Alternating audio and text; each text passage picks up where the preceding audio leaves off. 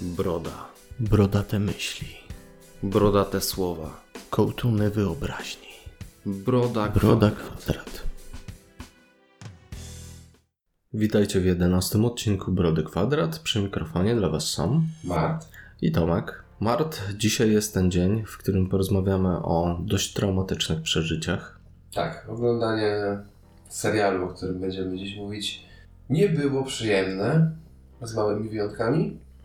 To prawda, zdarzyły się w księdze Boba Fetta pewne dobre sceny. Nawet jeden odcinek powiedziałbym, że jest godny obejrzenia, szczególnie przed y, następnym sezonem Mandalorianina, ale No, jeszcze. Powiedział, że nawet dwa. O, tu myślę, że będziemy się troszeczkę spierać, ale do szczegółów przejdziemy później. Jak dla mnie, Boba Fett to taka pusta biała karta, którą twórcy, w tym wypadku Favreau i Filoni, mogli zapisać dowolnie. No i to, co tam na bas grali, to woła o pomstę do nieba. Jest delikatnie powiedziane. To jest naprawdę, naprawdę delikatnie powiedziane. Postać Boby, czyli chyba najbardziej osławionego łowcy nagród, nie mówię tu o Loże Świata, a o... No najbardziej ikoniczne, nie ma co Mhm. tutaj mm, polemizować z tym. Myślę, że są ludzie, którzy są ogromnymi fanami Boby Fetta i oni oczekiwali od tego serialu naprawdę wiele. No my znamy w naszym gronie jednego wyjątkowego fana Boba Fetta, którego teraz pozdrawiamy. On jeszcze jest w fazie wyparcia, ale już zaczyna mówić, że jednak ten serial chyba zawiódł jego oczekiwania. Są seriale, które mogą się podobać, mogą się nie podobać, ale jeżeli podchodzimy do czegoś w sposób krytyczny, analizując konstrukcję, to co jest tam przedstawione, no to gdy weźmiemy na tapetę właśnie Boba Fetta, on nie broni się w żadnym miejscu. Te miłe akcenty, które się czasami tam pojawiają, czy zwykły fanserwis, bo ten serial w dużej mierze opiera się na fanserwisie, nie zrekompensują tego, że jest po prostu gówniany. Ja od pierwszych odcinków miałem pewne wątpliwości. Na początku e, miałem duże obiekcje co do mm, samej narracji fabuły, tego wplatania e, wydarzeń wcześniejszych z aktualnymi. To było bardzo chaotyczne, bardzo niepotrzebne. Już wtedy raziło mnie to lekko w oczy. Nie, nie tylko lekko. Wtedy mnie raziło lekko. Jakby ja rozumiem, że czasem e, spojrzenie w tył z, na jakąś retrospekcję tego, co działo się z bohaterem, to rzadko jest niestety zrealizowane dobrze, gdziekolwiek. Ale wtedy nie zdawałem sobie sprawy, że to jest dopiero zapowiedź tego, co miało nadejść. Ja powiem Ci, że nie miałem oczekiwań i zazwyczaj jak nie mam oczekiwań do jakiegoś serialu i on nie zawiedzie, to nie budzi u mnie większych emocji. Ale tu naprawdę dostaliśmy tyle złego, naprawdę tak źle zrealizowanego kontentu, tak. że dla mnie jako dla fana Gwiezdnych Wojen to jest zwyczajnie obraza. Ja jestem w stanie bronić e, dość nielubianego Last Jedi, Mhm. czy jakieś filmy pokroju solo, które były średnio oceniane, a mi się Mhm. naprawdę podobają. No może poza Rise of Skywalker, bo to było też, no mniej więcej to był ten poziom, ale jeszcze trochę niżej. Znaczy, widzisz, największy mój brak zrozumienia odnosi się w tą stronę, że jakby twórcy pokazali, że spin-offy dotyczące głównej serii potrafią być zrealizowane dobrze. O ile Mando dla mnie pierwszy sezon był średni, to drugi to na, naprawdę dobry serial. Pierwszy miał swoje momenty, Tak, zgadza się. miał gorsze odcinki, ale śmiałbym zaryzykować, że nawet najgorsze odcinki, ten na przykład z STAT, e, Mhm. i tak były o poziom wyżej niż większość fabuły Book of Boba. Niestety, muszę się tym razem z tobą No, zgodzić, a to, był a, to, a to był bardzo zły odcinek. Tak, my na niego narzekaliśmy wtedy, teraz jakby trochę mniej z perspektywy czasu, to było całkiem akceptowalne. No ale dobra, zanim przejdziemy troszeczkę bardziej do szczegółów, to może powiedzmy sobie o tych plusach, rozprawmy się z nimi. Serial się skończył, to jest plus. Okej, zaliczam jako pierwszy. No ale jakbyśmy mieli tak podejść y, trochę mniej emocjonalnie, to co ci się podobało? Znaczy tak, no to może nie jest jakieś super odkrywcze, bo tego dowiedzieliśmy się już w drugim sezonie Mando, ale na pewno dla mnie dużym plusem jest to, że Morrison pojawia się jako Boba, czyli aktor, który grał to w prequelach, e, tą samą postać, znaczy tą samą Django Fetta, ale no jakby nie patrzeć, jest to ta sama postać. Klon to klon, Klon. wiemy o co chodzi. Mój Ian by się z tym nie zgodził. Jak wiemy, klony są różne i to spin-offy z Gwiezdnych Wojen, szczególnie te kreskówkowe, to Mhm. nam pokazały. To prawda. A jeżeli chodzi o Morrisona, to doceniam, że widać, że wziął się za siebie. Mhm. Chociaż mam wiele zastrzeżeń co do tego, jak wygląda w już zbroi mandaloriańskiej. Ja bym za to powiedział, że podobają mi się scenografie. Widoki. Scenografie są przepiękne. Tutaj jak najbardziej mogę się z Tobą zgodzić. E, cała sceneria Tatooine, e, Mos Eisley, Mos Espa, Pałac Jabby, czy właściwie teraz powinienem powiedzieć Pałac Daimyo Feta. No matko. Proszę cię, mówimy o plusach. Ale tak, faktycznie piękne widoki. Nawet ta pustynia wygląda nieźle. No, to nie jest wprawdzie Duna, ale wciąż nie ma tragedii, a wręcz przeciwnie, czasami tak spojrzałem, mówię, o, to ładny kadr by z tego e, był. No i jeszcze ja bym wskazał takie jedno specyficzne miasto, które się pojawiło w tym jednym dobrym odcinku, czyli miasto umieszczone w pierścieniu. Bardzo e, fajny pomysł Aha. Który czasami przewija się, ale bardziej w literaturze czy w grach. Mi trochę skojarzyło się z Cytadelą z Mass Effecta, choć to konspekt tam bardziej tulipana, który może się otwierać, ale Mhm. gdzieś takie miasto zawieszone w przestrzeni kosmicznej, taka duża stacja w gruncie rzeczy Mhm. kosmiczna, to było naprawdę ciekawe. Ja bym wskazał jeszcze kostiumy, stroje i pancerze. One są naprawdę świetnie wykonane. Nie, no zgadzam się. Jakby tutaj od tego względu, od strony produkcyjnej, scenografia, kostiumy, tutaj wszystko jest bez zarzutów. Są pewne wyjątki, ale nie, nie będę się aż taki czepliwy, jeżeli o to chodzi. Mi nawet, choć wiem, że tobie może niekoniecznie, podobają się potwory przedstawione, które wyglądają jak żywcem wyjęte z lat 80., jakby były zrobione z efektami praktycznymi, choć nie wiem, czy to jest CGI tak specjalnie stylizowane. Podobał mi się ten modliszko centaur, który pojawia się Tak. w początkowych odcinkach. Ten, choć uduszony potem łańcuchem przez Bobę, był zrealizowany naprawdę ślicznie. Pomijamy jak on go udusił, ale był fajny. Mhm. Nie, samo wejście tego potwora, to jak on się wynurzył z piasku, co pięknie oddaje jakby faktyczne realia tego, jak taka istota mogłaby żyć na pustyni. To Spoko. prawda. Naprawdę tutaj zero zarzutów. Wypada nieźle. Jeszcze projekty droidów w Gwiezdnych Wojnach. Ja uwielbiam to, jak tutaj jest to przedstawione. Mhm. E, Ty mi zwróciłeś uwagę, że pojawił się droid z gry Jedi Fallen Order. Mignął tam kilkukrotnie, w, z tego co pamiętam, w ostatnich odcinkach, chyba był szósty?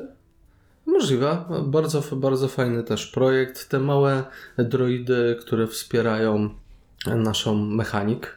Mhm. Znaczy ogólnie jeżeli chodzi o droidy, to to jest ich tam cała masa. E, Droid Herald, choćby. Jedyny projekt, który mi się nie podoba, to ten e, droid w- z uszami króliczymi. Nie bardzo rozumiem e, ten kontekst umieszczenia go tam. Mhm. Chodzi ci o tego, który był szczurłapem. Dokładnie tak. No, był trochę dziwny, ale z drugiej strony uniwersum Gwiezdnych Wojen jest tak szerokie, że pozwala na zaprezentowanie niemal każdej formy e, droida. Zresztą no, widzieliśmy już różnego rodzaju formy wcześniej, które również budziły pewne kontrowersje. Jakby nawet do tego króliczego droida ja bym się nie przyczepił. Coś, co mi się bardzo podobało, chociaż z jednym małym ale, to mnogość różnego rodzaju ras, które możemy zobaczyć w tej O produkcji. tak, tutaj mamy całą plejadę. Świat Gwiezdnych Wojen no to jest jednak ogromny zlepek kulturowy istot pochodzących z najbardziej odległych zakamarków galaktyki. I czasem miałem do tego zastrzeżenia. Czasem było tak, że no, pojawiało się tego trochę mniej niż bym chciał, albo było to bardzo monotematyczne. Tak, Tak? wszędzie Twi'lekowie, jakiś tam Trandoshianin, no, Znaczy, Łuki, wiadomo. Tutaj też te rasy mamy, ale no z drugiej strony pojawia się już też ich dużo, dużo e, więcej. Zresztą e, chociażby sam fakt, że mamy burmistrza, który jednak już e, wprowadza nieco więcej orzeźwienia do tego. mm, Szanuję, że, że umieścili kogoś z takiej niehumanoidalnej rasy. Jedno, do czego bym się przyczepiło, tak jak mówiłem, będzie jedno małe ale. E, Trochę nie rozumiem przedstawienia Twi'leków wyjątkowo, bo w większości przypadków to są bardzo ludzcy Twi'lekowie. Zwłaszcza na przykład e, ta burdel mama w Sanktuarium. Mm, Mi się akurat No, podobało może, przedstawienie. No, może to już tylko moje jakieś tam... Myślę, że trochę się czepiasz Możliwe, na siłę. Możliwe. Ja mam- kolor skóry w połączeniu z tymi jej specyficznymi akurat lekami, to jakby no... Ja mam takie dziwne wrażenie, jakby Tatooine było centrum galaktyki, gdzie przecinają się wszystkie szlaki handlowe i wszyscy najważniejsi bohaterowie galaktyki tam akurat czystym przypadkiem się znajdują. przypadkiem.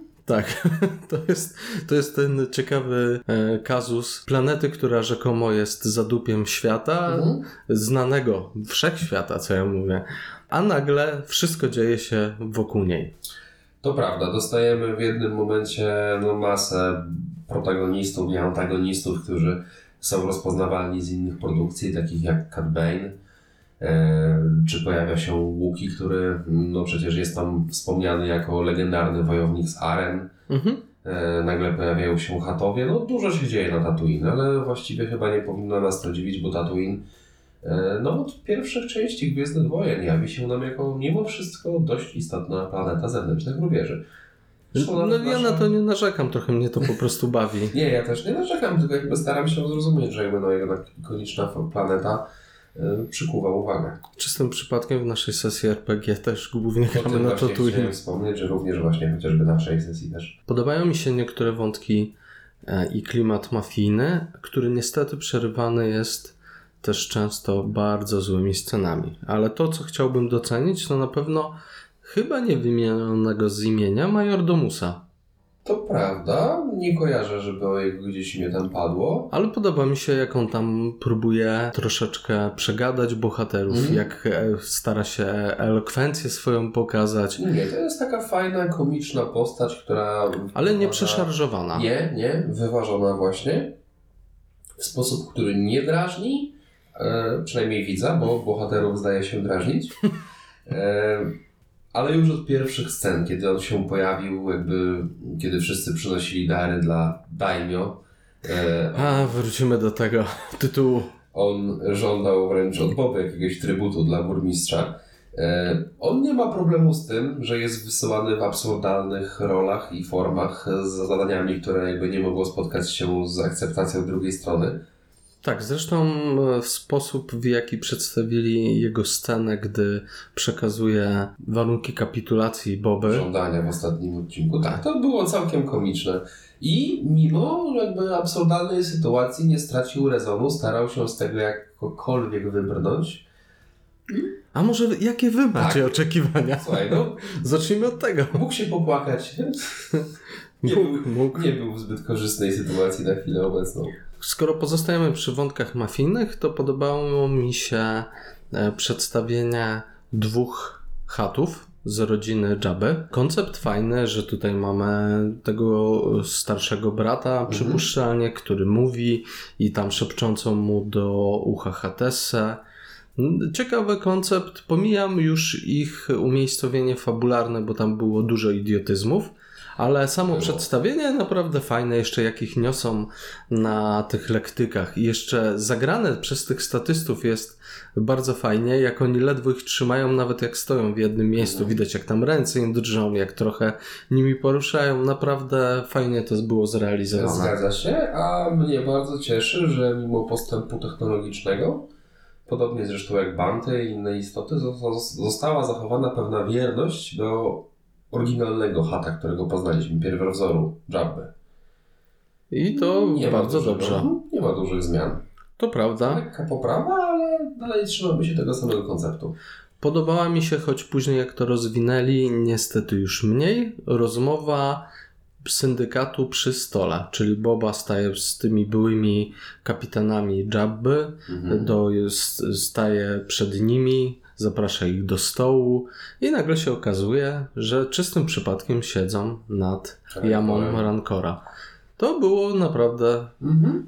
fajne, przemyślane, to mógłby zrobić e, ten Boba Fett, którego oczekiwaliśmy w tym filmie, czyli pomysłowy, e, gdzieś tam Mhm. groźny, pokazujący swoją siłę. Niestety jest go bardzo mało w tym serialu. No nie, raczej dostaliśmy poczciwego wujka Bobę. Oj tak, do wujka Boby jeszcze troszeczkę się przyczepimy, ale skoro jesteśmy przy tych e, superlatywach nielicznych, to co byś jeszcze wskazał? Muzykę. Niewątpliwie muzykę. Zarówno chodzi mi e, o intro, które no, w sumie towarzyszy nam jeszcze od Mandalorianina. E, I w większości momentów muzyka jest dobra. Ja wiem, że ty się tutaj nie zgodzisz. No wiem, właśnie że patrzę ty na ciebie. Ja, tak, widzę tą minę, ja już wiem, do czego ty dążysz. Nie licząc kilku momentów, kiedy ona jest totalnie niedopasowana i nie wiem, co się podziało, mi muzyka w tym serialu się podobała. Oj nie, przez pierwsze cztery odcinki to jest jakiś dramat, jakieś chórki w dziwnych momentach, jakieś cyberpunkowe rytmy w momencie, gdy spotykamy e, tych augmentowanych. No po prostu siedziałem i nie wierzyłem, że to jest muzyka z Gwiezdnych Wojen. Tu w żadnym razie się z tobą nie zgodzę. Poza tym aspektem faktycznie intro, a outro też w gruncie rzeczy. No, to podoba mi się najbardziej. Jakby ta muzyka wpada w ucho, nie ukrywam. Ale to, co jest w środku, to dramat. Po prostu dramat. Ja bym tego dramatem nie nazwał. Z małymi wyjątkami naprawdę mi się udźwiękowienie podobało. Jak słyszycie, nawet przy plusach się kłócimy. Ten serial budzi wiele kontrowersji. Nie ale spodziewałem się, że będzie budził we mnie emocje. Naprawdę go. Serial o Boba Fetcie, który mało mnie interesował, wzbudził jednak moje emocje. No mnie interesował trochę bardziej. Ja może nie jestem fanatykiem Boby, ale dotyczy to Gwiezdnych Wojen, a jak coś dotyczy Gwiezdnych Wojen, to moje zainteresowanie jest duże. No ale cóż, jeżeli chodzi o listę plusów, to wydaje mi się, że niestety dla mnie się ona zamyka. A ja jeszcze troszeczkę mam, o dziwo. E, Podobała mi się scena z bombardowaniem Mandaloru. A, to przepraszam, to, no, to jest szósty odcinek. Ja go będę traktował jako zupełnie oddzielny, piąty, przepraszam. Y, Ja go będę traktował jako zupełnie oddzielną historię. Ale to jakoś szczególnie mi utkwiło. Sz- Jeszcze dodatkowo później przedstawienie robotów niczym z Terminatora dobijających to, co pozostało w zgliszczach zabudowań. No i też ta perspektywa, że mamy tu do czynienia z opowiadaniem e, postaci, która może gdzieś nam mieszać w tym, jak to faktycznie wyglądało. Ale sama scena naprawdę dobra. Ja, choć z tego co widziałem, część internetu się z tym nie zgadza, to byłem zachwycony, jak polepszyli CGI, które zastosowali przy okazji pokazania Luka Skywalkera. Jak, jak, jak to wygląda? Przez pierwszą chwilę myślałem, czy oni zastąpili innym aktorem i jakoś poprawiali, bo jest znacznie lepiej niż to, co widzieliśmy w Mandalorianinie. Znaczy powiem tak, mnie ogólnie e, CGI w tym serialu rani w oko. Są sceny, w których ono jest tak widoczne i niedopasowane, że jakby dramat.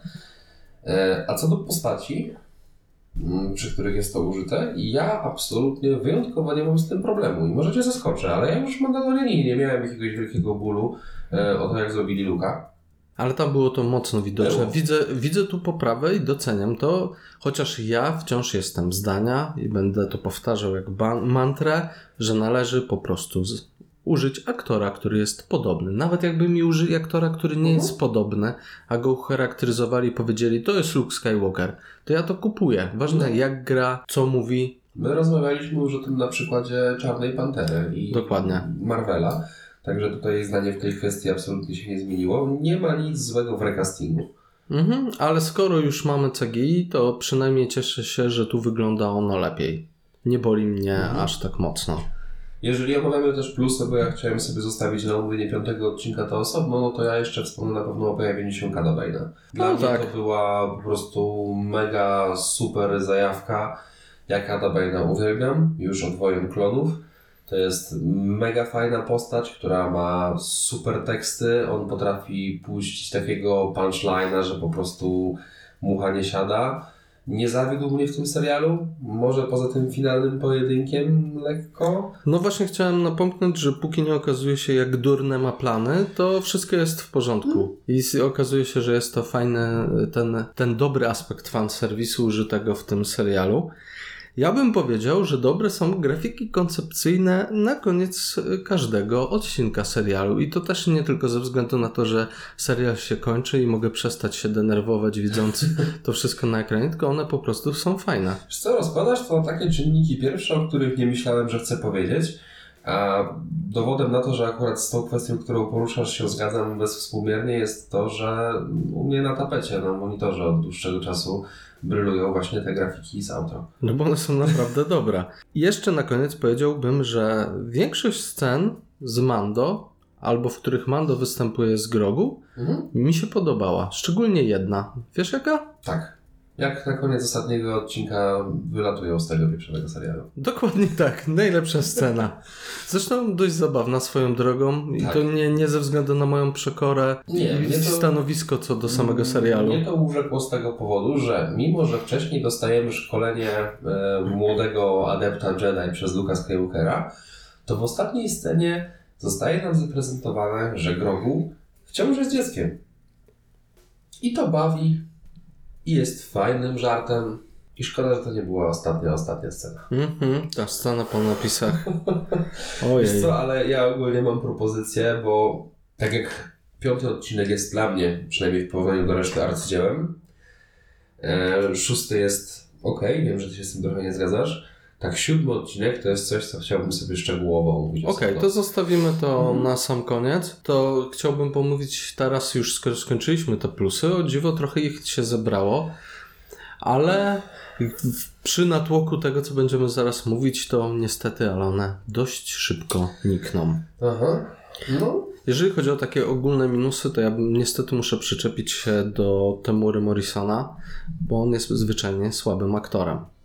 On nie potrafi grać. Doceniam fakt, jak już wspomniałem, że pojawił się oryginalny casting, bo to jest fajne mrugnięcie okiem. Ale wracając do tego, co powiedzieliśmy wcześniej, absolutnie nie miałbym nic przeciwko recastingowi. E, Temura Morrison, zgadzam się, dobrym aktorem nie jest. E, nie miałbym żadnych zastrzeżeń, gdyby nie to, że uparł się, żeby odgrywać sceny akcji.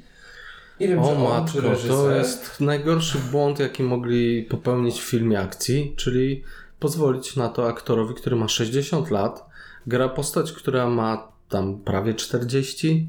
Około, no.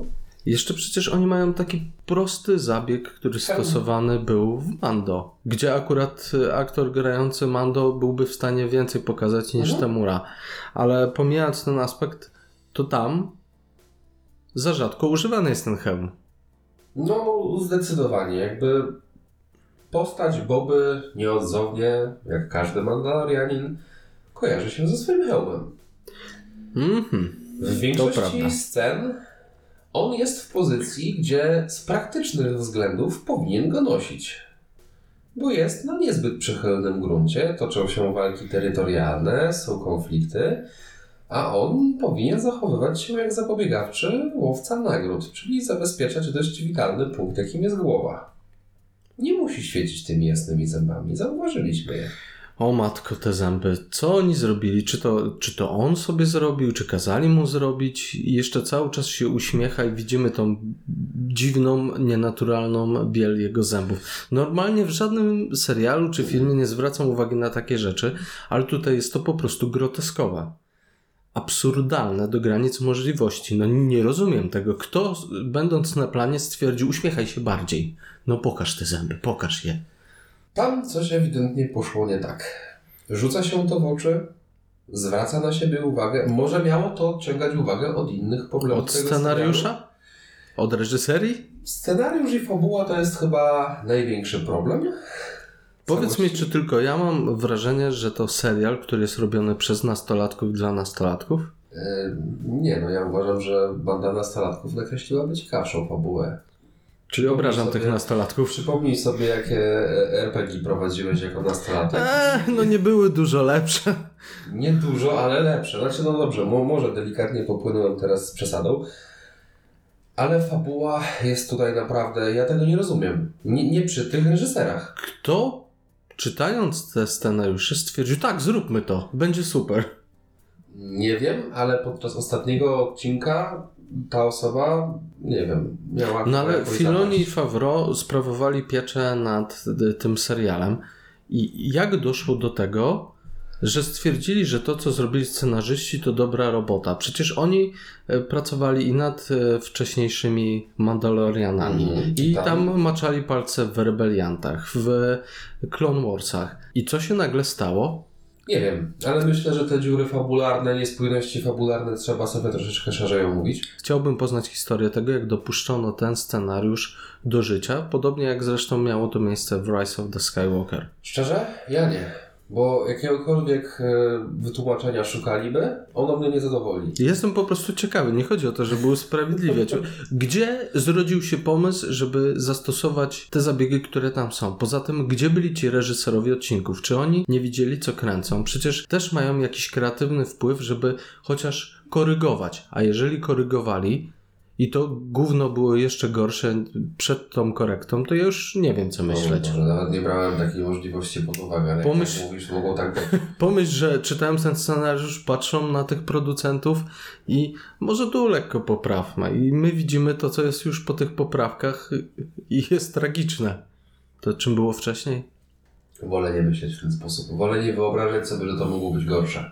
Jeżeli jesteśmy przy scenariuszu, jeżeli chodzi o takie ogólne kwestie, to wszystko rozgrywa się wokół przejęcia władzy przez... Przystajnio. Będę nadużywał tego słowa. Tak, przez Daimyo Feta. I niestety przez długi czas nie wiemy o co w tym chodzi. Czemu łowca nagród chce przejąć władzę nad syndykatami? Czemu chce przejąć władzę Mhm. nad Tatooine? A jak dostajemy to w czwartym odcinku, to no naprawdę dosłownie uderzyłem się otwartą dłonią w czoło. To wytłumaczenie mogłoby mieć jeszcze jakikolwiek sens przy tej prezentacji bohatera, czyli poczciwego wujka Feta, ale ogólnie, obiektywnie rzecz z boku patrząc, ja nie, nie przemawia to do mnie. Nie wiem, do kogo miałoby to przemówić. Nie jestem w stanie sobie wyobrazić, że ktoś kupuje to, co oni próbują nam tam sprzedać. Poza tym sam bohater jest niespójny. Raz go pokazują tak, raz pokazują inaczej, raz jest tym dobrym wujkiem, raz jest tym e, wielkim e, łowcą nagród, raz jest kimś tam strasznym, raz jest kimś dobrym. Może to jest zaawalowany koncept wewnętrznej walki bohatera, którego nie dostrzegamy. Mhm, I niedoceniałe. Mhm. Dlaczego ten serial zrobili w ogóle PG-13? O co w tym chodzi?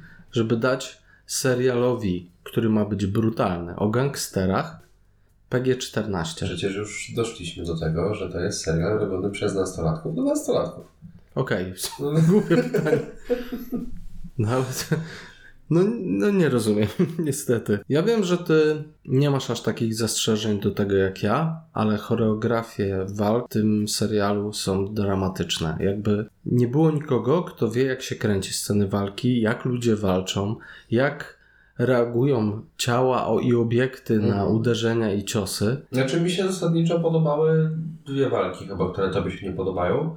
Mi się wszystkie nie podobają. Eee, mi się podobała walka na początku mm, z tymi tarczownikami. Wiem, że ty masz do niej ogromne zastrzeżenia. Jakby rozumiem. Chciałem zaznaczyć tylko, że akurat mi podobało się to. Ja ogólnie e, bardzo lubię użycie konceptu tarcz w Gwiezdnych Wojnach. Uważam, że Szczególnie przez zabójczych ninja, którzy dokonają asasynacji. No, jakby mogło być to zrealizowane lepiej, ale w momencie, kiedy zdecydowali się akurat na coś takiego, akceptuję to. Podobało mi się użycie tych tarcz. Nie mam nic więcej na swoją obronę. Masz do tego prawo, ale wciąż są gówniane. Okej. Kolejna rzecz. Robert Rodriguez. Może nie najlepszy reżyser, ale nie można mu odmówić e, jakiegoś tam kunsztu. On tu reżyseruje trzy najgorsze odcinki. Co się stało? On reżyseruje pierwszy, trzeci i ten ostatni finalny. Coś poszło grubo nie tak. Bo faktycznie są to niemalże najgorsze odcinki. Z pierwszym się tylko nie zgodzę, trzeci i ostatni jak najbardziej. No dobra. Teraz chyba nadszedł ten moment, kiedy zajmiemy się troszeczkę bardziej szczegółami. Ty mi może wyjaśnisz, o co chodzi z Taskenami i ich przyjaźnią z Boba Fettem. Nie Co, wiem. co, co tu się stało? Porywają go, co pasuje do Toskanów? Jasne, póki co. Więżą go na pustyni, dają się nawet pastwić dziecku. Tylko dziecko zabiera go w pewnym momencie na przechadzkę, e, nie wiedzieć po co, dlaczego, żeby mógł zobaczyć Nie znak no, pewnego gangu, który później powróci, powalczyć sobie z piaskowym potworem. To nie było tak, że oni ich tam zabrali razem z tym drugim niewolnikiem, żeby kopali te... Te dziecko zabrało jego i tego Rodianina, Mhm. powiedziało im wykopcie wodę.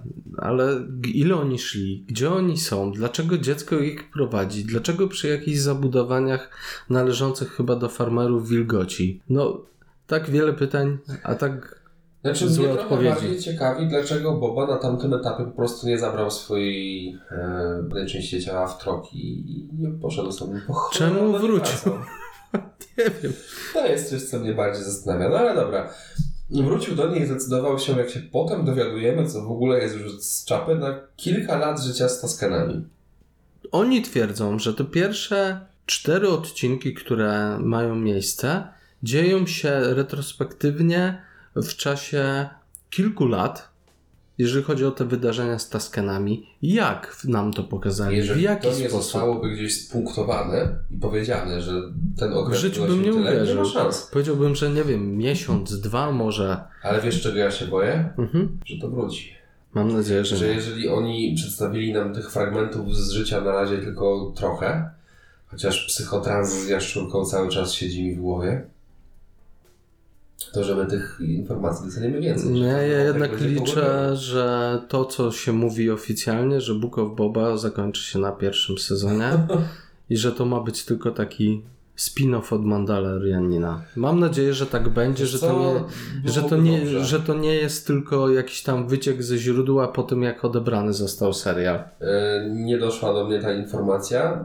Teraz pierwszy raz słyszę od Ciebie. Jeśli tak będzie, to ja temu przyklaskuję. Niech to zostawią. Róbcie Mando, Im dajcie sobie szybciej- spokój. Im szybciej to wyprzemy, tym lepiej. Oj tak.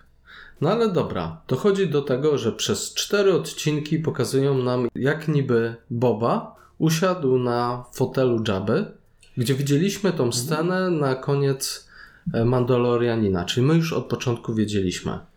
Paradoksalnie, ja mam wrażenie, że ogólnie tej głównej fabuły jest najmniej w całym serialu. Jakbyśmy odjęli te, ten odcinek, no dobra, półtora odcinka z Mando, Aha. plus te retrospekcje z Taskenami, to się okaże, że mamy może z półtorej, dwie godziny serialu o tym faktycznie przejmowaniu władzy na e, Tatooine w Mos Espa.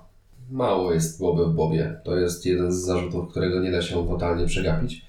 Mm, Natomiast samo to przejmowanie przedstawione jest też w sposób tragiczny. Idiotyczne, Bo powiem szczerze, debilne wręcz. zaczynając trochę od środka, ale dla spójności fabularnej jakby timeline'u będzie to istotne. Mhm. E, jeszcze w Mandalorianinie poznajemy Boba, no i jego prawą rękę, e, czyli Fennec. I oni Mhm. od samego początku przedstawieni są jako dwójka, duet, który jest ze sobą bardzo zżyty, który współpracuje, jest ze sobą związany. Duet, no zaryzykowałbym stwierdzenie tak związany ze sobą jak Han Solo i Łuki. Bo tak to przynajmniej przedstawiają. Tak chyba chcieli, żebyśmy to odbierali zresztą. I bardzo mocno liczyłem, że w serialu poznamy genezę powiązania tych postaci. No super była ta geneza. Dostaliśmy ją i od tamtej pory wolałbym, żeby Nie jej nie dostali. genezy. Przecież to było tak durne. Coś wybucha, coś leci. On idzie, znajduje ją, stwierdza, że niesie ją do lekarza, A ten lekarz. który jest mhm, od czapy. cyberpunkowy, jakby żywcem wyjęty z Tak. Night City. Mhm, dokładnie. On Jeszcze ta muzyka. uniwersum. I są przy tym ognisku. Mhm. I on jej mówi, dlaczego ją uratował. To wtedy też y, on mówi o tym upływie lat i życiu z Taskenami. Tak, tak, ale jakby... Dostajesz obuchem w twarz dwa razy. Ja automatycznie zatrzymałem serial. Ja potrzebowałem chwili, żeby to przyswoić. To mnie przerosło w tamtym momencie. Zgadnij, co ja wtedy zrobiłem. Facepalm? Kolejny raz uderzyłem się w czoło. Ja już będę miał płaskie czoło po tych serialach i filmach Disneya. Przecież uargumentowanie uratowania jej w sposób... Ty też pobłądziłaś na Tatooine, że mniej więcej w ten sposób, to nie Ej, jest cytat dosłowny. Ej, jesteśmy zabójcami, trzymajmy się razem. absurd tej chwili jest dogoniony tylko w momencie, kiedy oni już potem odlatują Slave'em, znaczy, przepraszam, e, statkiem Boba Fetta. Właśnie teraz nie ma Slave'a, pamiętaj, Nie. bo to się nie sprzedaje. Nie mogą zrobić Lego ze Slave. W momencie, kiedy oni tytule. odlatują, bo już jakby zrobili, co mieli zrobić, zaraz do tego wrócimy, on ją pyta ją, ona mu zaznaczała, że zrobię to dla ciebie i potem nasze drogi się rozchodzą. A gdzie lecisz? Wiesz co, zostanę z tobą. To by było fajne, jeżeli oni by przeszli faktycznie przez jakieś Tak. piekło, mieli jakąś przygodę, która by ich zżyła, a tu mamy scenę i mamy uwierzyć, że zabójczyni, która pracuje nie dla idei, tylko dla pieniędzy, Mhm. choć, choćby była wdzięczna, ale wyrównali te rachunki i ona zostaje z nim, bo co? O ile jeszcze niechętnie przełykam tego e, suchego kotleta, jakim jest uargumentowanie, że to Boba chce się teraz zmienić i biorąc pod uwagę to, że inni najmując ich, e, szastają ich życiem. Ona nie ma żadnego motywu do takiej przemiany. Znaczy Boba też, ale chyba, że w Sarlaku sobie przemiany. No nie, nieważne. Nie wiem, to jakaś Absurd. taka głęboka przemiana. Y, Ja, ja widzę w tym y, taką głębię, jak wiesz, jak ten upadek y, Gandalfa z Karadum, z Balrogiem, walka, potem odrodzenie się i patrzenie przez eony, to on może miał to w Sarlaku. No może. W sumie w Sarlaku czas mógłby płynąć inaczej. A może po prostu mu się popruło od tych trucizm i jadu Sarlaka. Dobra. Wracając do spójności e, fabularnej. Następuje moment, w którym oni. Jakiej spójności fabularnej. Przepraszam, chodziło mi o chronologię. Okej. Musisz, być bardziej, musisz tak. być bardziej Widzisz, póki się precyzyjny. to udziela. Ja zaczynam się gubić we własnych myślach przez jakby. Jeżeli jesteśmy chaotyczni, to Mhm. dlatego, że ten serial jest chaotyczny. Tu emocje trochę wpływają na to. Mamy prawo. Ciężko jest to wszystko powiedzieć bez, bez emocji, a emocje jednak wypaczają. Przecież jak to jest zrealizowane? Już abstrahując, wchodzą tam, ona sąduje to, okej, dobra, sądowanie było spoko, to fajnie, że ona w Mhm. karabinie ma kilka znajdziek. Wszystko fajnie, jest, e, jest łowcą nagród. Mhm. e, Wierzę w to, że oni we dwójkę byliby nawet w stanie pokonać jakieś słabe siły, tylko oni nie pokonują tam słabych sił, żeby przejąć pałac Jabby.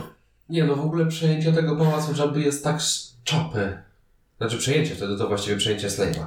Ja nie roz... No właśnie o to chodzi, że nie przyjmują pałacu, oni tylko przyjmują e, statek, żeby móc tym statkiem dokonać zemsty, gdzie przez chwilę widzimy tego morderczego Boba Fetta, y, który chowa swoje lśniące zęby. To może powiesz mi a propos tej sceny na jedno bardzo, ale to bardzo ważne pytanie. Okej, spróbuję. Dlaczego Boba przedstawia się temu droidowi?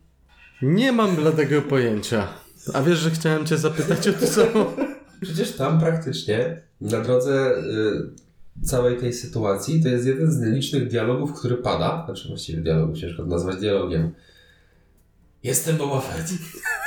Droid się wyłączył. Wystraszył się. przyrosło. Przerosło go. Ewidentnie.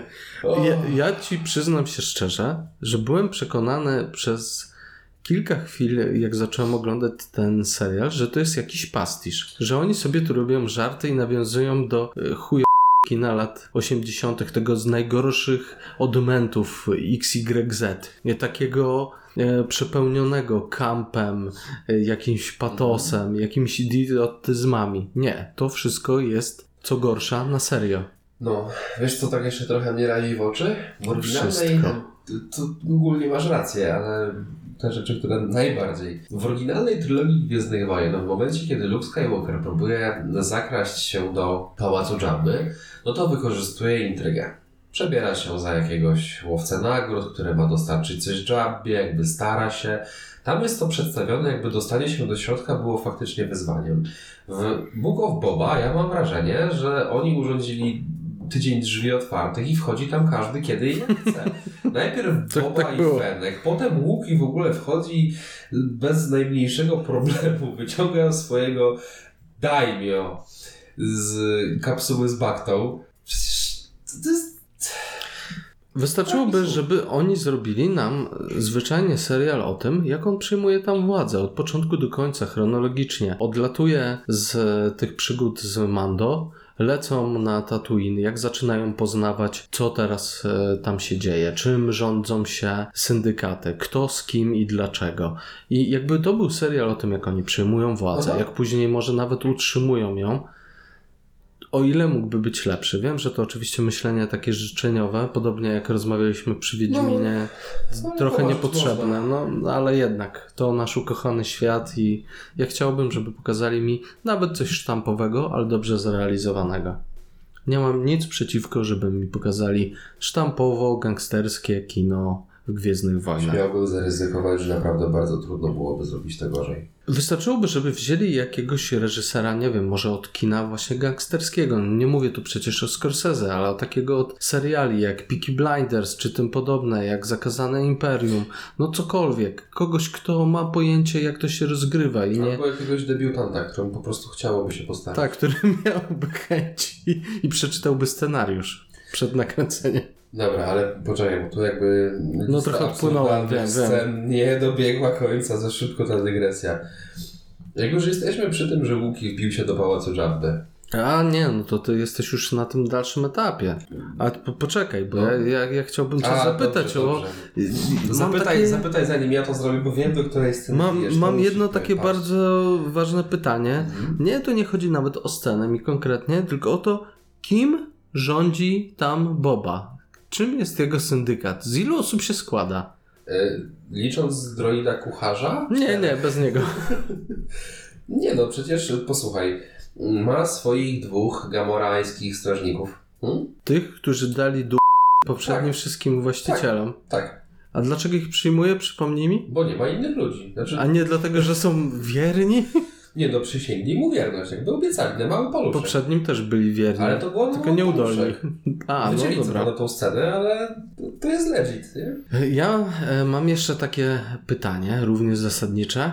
Aha, Wciel się w, na chwilę w łowcę nagród i będąc łowto, łowcą nagród potrzebujesz łowców nagród i masz pieniądze. Jak sobie z tym poradzić? No, przede wszystkim rozsyłam informacje. W Mandalorianie nie pokazali nam, że jakby sieć działająca, y, sieć informacyjna działa dość skutecznie. Mando często dostawał informacje, że słuchaj, jest task, poleć tutaj, tutaj, będzie z tego kasa. Eee, ale przede wszystkim, mając już statek kosmiczny, będąc w sytuacji Boby Fetta, po prostu poleciałbym z Tatooine na jakąś stację, do jakiejś kantyny, gdzie świat przyzwyczaił nas do tego, że jest tam dużo łowców nagród i po prostu powiedziałbym, że jest robota i duży hajs do zrobienia. Hmm? Brzmi logicznie. Myślę, że 99% osób czytających ten scenariusz e, stwierdziłaby podobnie, ale ten e, procencik, który nam został, niestety nie stwierdził tego i czystym przypadkiem nakręcił ten serial. No, No potem właśnie. dostajemy próbę zgarnięcia dodatkowej ekipy, O matko, tak, ale jakie to jest złe. tragiczne. No dobra, to jeszcze jedno pytanie. Mhm. Z czym, z jakim rodzajem półświadka kojarzyło Ci się z dotychczasowych filmów Tatooine, Wosingdykaty, Chatowie? Znaczy, jeśli przedstawiasz mi taką tutaj e, scenę, no to No, ja... naprowadzam Cię trochę. Mam, mam jeden obraz. Mhm. Feudalna Japonia, kwitnące wiśnie. I daj mi. Nie no, oczywiście włoska mafia. Jakby tutaj odniesienia są raczej jednoznaczne już. No przecież Jabba the Hutt to był typowy dom mafijny. Był tak przedstawiany, widać skąd brał Lucas inspirację. Nikt tu nie miał żadnych wątpliwości i nagle wylatują nam z Daimyo. Ja wiem, że to jest coś, co ciebie boli wybitnie. Y, Dla Ale mówią mu później Lord Fed, co brzmi już znacznie lepiej. Może się przemyśleli, zreflektowali Po nagraniu odcinków. Zapomnieli zmienić we wcześniejszych odcinkach. Nie no, to jest niedopasowane. To jest tak niedopasowane, Czystym przypadkiem jak Gang z Night City na kolorowych wespach? to jest tragiczne. Po prostu, jak ja zobaczyłem najpierw ich, sobie myślałem, oho, tu coś się będzie działo, ale jak oni wjechali, cali na kolorowo. na Bardzo kolorowo. pięknych skuterkach. Tacy czyści, Mhm. uczesani.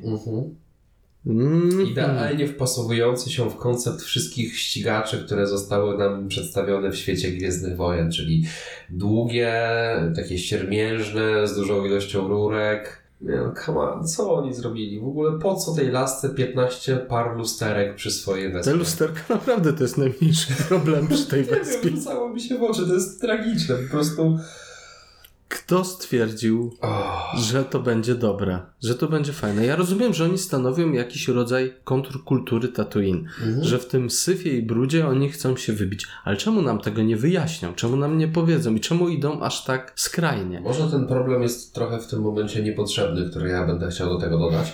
Ale dlaczego w całym tym gangu są tylko ludzie? Bo jasne, wspomnieliśmy, Bo wcześniej, są. wspomnieliśmy wcześniej, że różnorodność rasowa ogólnie w tym serialu jest fajna. Tylko dlaczego oni ich pozbijali w ciasne grupki? Ja rozumiem, że w przypadku niektórych raz ma to sens. Trandoshani na przykład, Pajkowie. Nie, nie do końca ma sens, ale rozumiem o co chodzi. No, według mnie w ogóle te, te wątki, gdzie oni chcą być tacy otwarci, są wyjątkowo mocno rasistowskie. Czyli zrobienie ksenofobicznych, zamkniętych grup syndykackich. Znaczy, no nie możesz powiedzieć, że jest rasistowski, bo z drugiej strony w obrębie tego gangu dostajemy pełną plejadę barw, kolorów skóry naszych wspaniałych bohaterów. Mhm. Żartuję oczywiście. To jest... Nie wiem, zrobili z tego, mam wrażenie, dziwny koncept, który można zaobserwować na przypadku na przykład imigrantów do Stanów Zjednoczonych, gdzie faktycznie oni szukając jakiejś spójności do swoich korzeni łączyli się w grupy i społeczności powiązane, ale to jest galaktyka, która rozwijała No się tak. przez zbyt duży okres, aby zostało zachowane aż takie hermetyczne segregowanie ras. No właśnie, o ile w wypadku naszej historii jesteśmy w stanie wskazać, tak jak obecnie uchodźcy, e, którzy przybywają do Europy, często trzymają się w krajach Europy Zachodniej, w takich zamkniętych bardziej enklawach, mają problem z asymilacją. Ale tu mówimy o wszechświecie. I o Tatooine, zewnętrznych rubieżach, gdzie trafiają Wszystkie rasy. społeczne. Dokładnie, oni ich więcej łączy niż dzieli. I nagle mamy zamknięte, hermetyczne, ksenofobiczne grupy? Mhm. Serio? I to jest ta wasza postępowość Disney? Może po prostu przerosła ich realizacja tego serialu. pod każdym Wiele rzeczy ich przerosło. No dobra, skoro jesteśmy przy kolorowych, takich ślicznych ścigaczach, wespikach, No, wyglądających Ja- trochę jak retrotostery, ja już wiem, dokąd zmierzasz. No. a do najlepszej sceny, po której nie wiedziałem, co się dzieje, a mianowicie do pościgu za Majordomusem. Mhm. Jakim cudem Rodriguez nakręcił tak dynamiczną, pełną zwrotów akcji scenę, wyglądającą jakby żywcem wyjętą z sitcomów z lat 80. Czy to było celowo, czy po prostu Mi tam brakowało muzyki Benego Hilla w tle. No jeszcze tego brakowało, ale rozjeżdżają jakiś stragan, patrzą się przez za siebie. Aha. Gdzieś tam robią skok na pół metra, wygląd, który miał być, nie wiem, czymś widowiskowym. Znaczy ogólnie zauważyłem, że ten gang y, ma tendencję do bardzo widowiskowych zagrywek, ale do tego wrócimy. Wiem, do czego zmierzasz. Ale kurde, przecież to skakanie po dachach, wjeżdżanie tu, tam. I jeszcze z prędkością rowerową, Mhm. albo nawet wolniej. No, gdyby jechali szybciej, to by kamera nie nadążyła, to akurat Jak oni to nakręcili? nie wiem. Nie, Daliby- to, jest, to jest bardzo złe. Daliby ten, ten serial, nie wiem, studentom z filmówki, oni by to lepiej Nie zrobili. mówiłem o debiutantach już wcześniej, ale Staraliby to się. ma tylko jedna konkluzja. W tym serialu, jeśli ktokolwiek goni kogokolwiek w jakikolwiek sposób, to, będzie jest zła scena? na porażkę. Bo jeżeli spojrzymy na scenę pociągu, to wiem, że jest jedną z twoich ulubionych. E, Tak, skoro do tego wracasz, występuje scena z pociągiem. Mhm. Czemu Taskenowie strzelają do pociągu? Czemu Znaczy ten nie. pociąg odstrzeliwuje im się? To No i po prostu pociąg mógłby- strzelał pierwszy i to jest moje pytanie. Nie, No nieważne, ale po co, po co strzelają? Po co oni do nich? Przelatuje sobie przez pustynię. To jest wielka, Mhm. żelazna kupa, której nie są w stanie ruszyć. Co istotne dla reszty scen, on mknie z dość dużą prędkością. Jakby zostawili go w spokoju, problem rozwiązałby się sam, bo pociąg by sobie... Poleciał? Dokładnie. Nie byłoby sprawy. Czemu im to przeszkadza? Oni mają tylu farmerów wilgo- wilgoci do porwania i wybicia. Czemu czepili się tego pociągu? Ambitni Taskenowie? Kompletnie nie mam pojęcia. Nie umiem odpowiedzieć na to pytanie. Czy to tylko po to, żeby e, Boba mógł nauczyć ich jeździć like banta? Oh. I to, co mi utkwiło najbardziej, pomijając wszystkie absurdy pomiędzy z tej sceny z pociągiem, to to, że mamy pokazane, że on tam jedzie no, z dużą prędkością przez trochę kilka, kilka dobrych minut, czy nawet kilkanaście.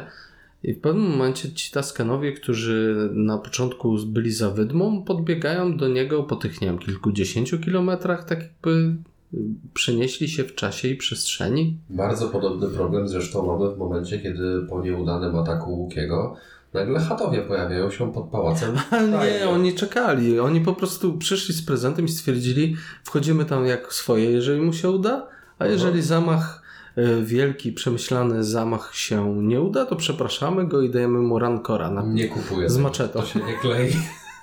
Co tu się stało? Nie kupuję tego. Przepraszam, ale nie. To, to było tak debilne. No dobra, ale skoro jesteśmy przy zamachu, Aha. czemu wysłali Łukiego, który był gladiatorem, żeby zrobił cichą asasynację? Może był tani. Był bardzo tani i mało skuteczny. Ale ogólnie Łuki to jest absurdy wokół tej postaci. Czarny kursant. To jest straszne. Już pomijam fakt, że przez cały serial Łuki biega na kodach. Tak, on tu cheatuje ostro. On leci na God Mode. On chyba grał w CS-a. Oj tak, no ale dobra, to on jest taką ciekawą postacią, jako że jest tym gladiatorem, że on chyba nie mógłby zabić takiego biednego leżącego bakcia e, Boba, tylko musi go wyciągnąć, pokazać mu, że tu jest, przed nim, że mogą się bić. Znaczy, wiesz co, Dlaczego? e, jeżeli chodzi o postać tego Łukiego, bo ja Łukich uwielbiam, to jest w ogóle jedna z moich ulubionych ras. Mam nawet jedno pytanie, które mnie nurtuje a propos ich od zawsze. O ile ale- zadasz mi po łukańsku, to ci odpowiem. Nie, nie będę tutaj ryczał. Na sesji się naryczałem. Pięknie jest przedstawione.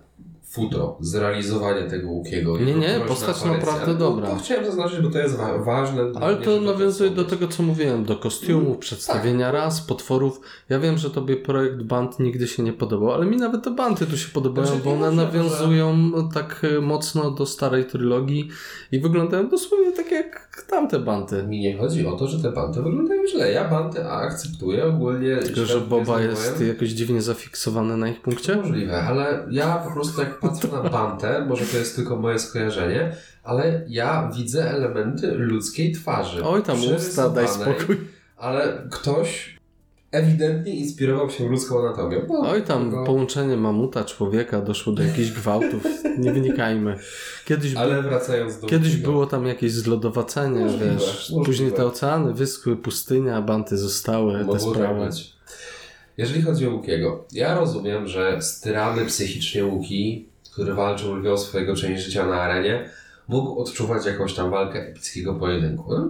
Być może podobnie jak Cat Bane potrzebował zaproszenia do tej E, walki. Poczekaj, czy jak ci morderczy ninja asasynujący Bobę ogłuszającymi tarczami i pełkami, tak? Mhm, mhm, To mniej więcej ten poziom. Tak, W tej tak, scenie, co ci się podobała. tak. Mhm. No to wszystko jasne. Ale przecież ta scena później, jak tam wpada cały ten gang, oni się tam zaczynają klepać, jak dzieciaki na przerwie w szkole. Przecież to jest... Mhm. Ja już wspominałem, że żadna walka mi się tu nie podoba. Dalej podtrzymuję. No ta walka akurat nie, nie była najlepiej. Nie, dobra, wracam. Czekaj, chwila. Muszę się przeprosić z wami. W- Walka Mando w piątym odcinku mi się naprawdę podobała. Ale tylko nie uznaję go jako... historią. Właśnie, o, nie uznaję go jako część Nie. Boba Fetta. Może dlatego, tak. Boba Fett Wyparłem. wiele problemów, których Mando nie miał i piąty odcinek nie jest tutaj wyjątkiem. Piąty odcinek jest naprawdę dobry. Piąty odcinek może poza lekko przydługawą sceną montowania Nabu Fightera Ale też miała swój urok. miała swoje uroki, miała swoje żarty, jakby tutaj mi się nie przyczepiła. Finalnie wyszedł bardzo ładnie w tej srebrnej odsłonie. Tak, tak, naprawdę to był bardzo dobry odcinek. To był dobry odcinek, nawet jak na Mandalorianina. Mówmy o nim chwilę. Zanim Tak, już jak zaczęliśmy. Odcinka, to skupmy się, bo tutaj jest kilka rzeczy, które naprawdę warto wyróżnić. Przede wszystkim coś, co mi mega się podobało, to jest coś, o czym wspomniałeś, scena bombardowania. Ja uwielbiam bombowce Imperium, TIE Fightery były przepięknie pokazane. Ogromna A szkoda, że taka krótka była ta scena. Mogła nie być dłuższa, nie potrzebowała być dłuższa, była od A do Z kompletna. Ale sama przygoda e, Mandalorianina, od wejścia, kiedy on wchodzi do tego e, gangu, który swoją drogą bardzo fajnie był przedstawiony nagle, tak? Da się.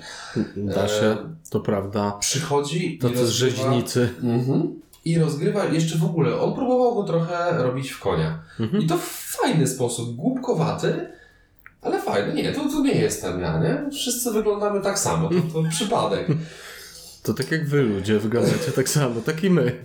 No i nawiązuje się ta przepiękna walka. Ona Bardzo, jest fajnie się, zrealizowana. bardzo mi się podoba, że y, Mandalorianin ma lekkie problemy z tym mieczem. To co prawda jest wcześniej nieuzasadnione w żadnej innej historii, w której on się pojawia, ale jest to coś ciekawego. Jakby brakuje mi wytłumaczenia, dlaczego nikt inny nie miał problemu z tym mieczem. Później dostajesz to wytłumaczenie, więc jeszcze powiedzmy, że okej, rekompensują to nam. No, fajnie, że pojawia się też tak szybko. To prawda, to jak y, wychodzi zresztą, jak pokazuje. To jest chyba jedna z piękniejszych I scen. to jest z kina gangsterskiego. Jak On wychodzi. wychodzi i z tą prostu- głową. Ale wiesz, on jeszcze stoi, zasłania swoją ranę, zgrywa hardego, twardego, nie? Mogę was wyzabijać, możemy się tłuc, albo bierzcie stamtąd co chcecie. Na pewno wasz szef jest wam winien jakieś pieniądze. Macie okazję Dopiero skorzystać. jak oni go minęli, on oddycha z ulgą i idzie kulejąc, szukając wsparcia u swoich nielicznych już pobratymców. I to jest kino gangsterskie. To jest to, czego oczekuję od reszty Boba Fetta. Lekko komiczna scena w tym odcinku się pojawia, jak on musi zdać swoje wszelkie uzbrojenia. Szczerze? Ale też mi się Trochę podobało. liczyłem, że tam zginie. Y, Tak, właśnie tak byłem przekonany, że to będzie miało miejsce. Ale to było super. I tak było naprawdę dobrze. Jedyne, czego trochę nie rozumiem, ale rozumiem, że to są po prostu fanatyczni kultyści z Mandalore. Dlaczego już po tej przepięknej, przepięknej scenie pojedynku między Wisłą a naszym Mando ona ich pyta o Tahernę. No, może to jakiś element rytualnej walki, nie wiem. Tak, tak chyba sobie to tłumaczę, ale też miałem z tym problem. No, no muszę Znaczy, przyznać, że faktycznie to mi trochę... sceny, te zawołania, this is the way, więc rozumiem, że tu faktycznie mogła zajść jakaś taka mm, po prostu konceptualna sytuacja, która powtarzała się częściej poza kadrami, tak? Może zawsze po zakończeniu honorowego pojedynku należało się upewnić, czy inne elementy e, kodeksu nie zostały złamane. E, Piękna prezentacja stacji. No o tym już wspomniałeś, więc na tym się nie będziemy dłużej skupiać. No, ten odcinek pokazuje, Jaki że mógłby być przygody film, serial o Boba? Ołowcy nagród mogły być zrealizowane. Pedro Pascal nie pokazuje twarzy, korzysta z dublerów tam, gdzie trzeba, napięcie jest tam, gdzie trzeba. Są zarówno sceny humorystyczne, jak i poważne, są przepiękne sceny walki. I ta pierwsza, i ta później, o której już, no, co poszło nie tak w całej reszcie serialu? Dali tutaj do wyreżyserowania ten odcinek aktorce? Bo mowa tutaj konkretnie o Brace Dallas Howard, którą znamy z nowych Jurassic Worldów między innymi. Ona zresztą reżyserowała jeden z odcinków e, Mando. No i dali jej, widać, nie trzeba być Rodriguezem, da się zrobić Czyli wracamy do odcinek. kwestii, dajmy komuś, komu się chce i zrobi Tak, to dobrze. może ona jest fanką czystym przypadkiem Gwiezdnych Wojen i dlatego zrobiła to dobrze, nie wiem. Dali jej innego scenarzystę. Czy chciałbyś jeszcze wspomnieć coś dobrego o piątym odcinku? Zanim przejdziemy do najbardziej traumatycznej części? Nie, jeszcze myślę, że powinniśmy troszeczkę wspomnieć o tym szóstym. Do niego mam jednak trochę zastrzeżeń, zanim przejdziemy do traumy siódmego odcinka. E, W szóstym odcinku podoba mi się element szkolenia, chociaż nie do końca rozumiem, dlaczego Luke szkoli Grogu akurat w ten sposób. No właśnie, ja mam tu do tego zastrzeżenie. Ten odcinek sam w sobie, jeżeli nie zastanawiamy się nad nim, jest fajny. Ale jak zaczynasz myśleć nad tym, co tam się dzieje, to już pojawiają się problemy. No bo Luke gada i szkoli Grogu jak Joda. Wiemy, że Luke nienawidził tego. Myślę, że pewien rodzaj sentymentalizmu po odejściu mistrza mógł się uruchomić Mhm, młodym Skywalkerze. jasne. Daje wybór Grogu zaprzeczający całej ścieżce tego bohatera. Tak. Przez całą pierwszą trylogię uczymy się, że Luke sam nic nie zrobi, że potrzebuje przyjaciół, Mhm. potrzebuje wsparcia, że w drużynie siła. I nagle daje ten idiotyczny wybór Grogu, czy zostanie z nim, żeby się szkolić i porzucić emocje i bliskich, czy jednak wróci do Mando.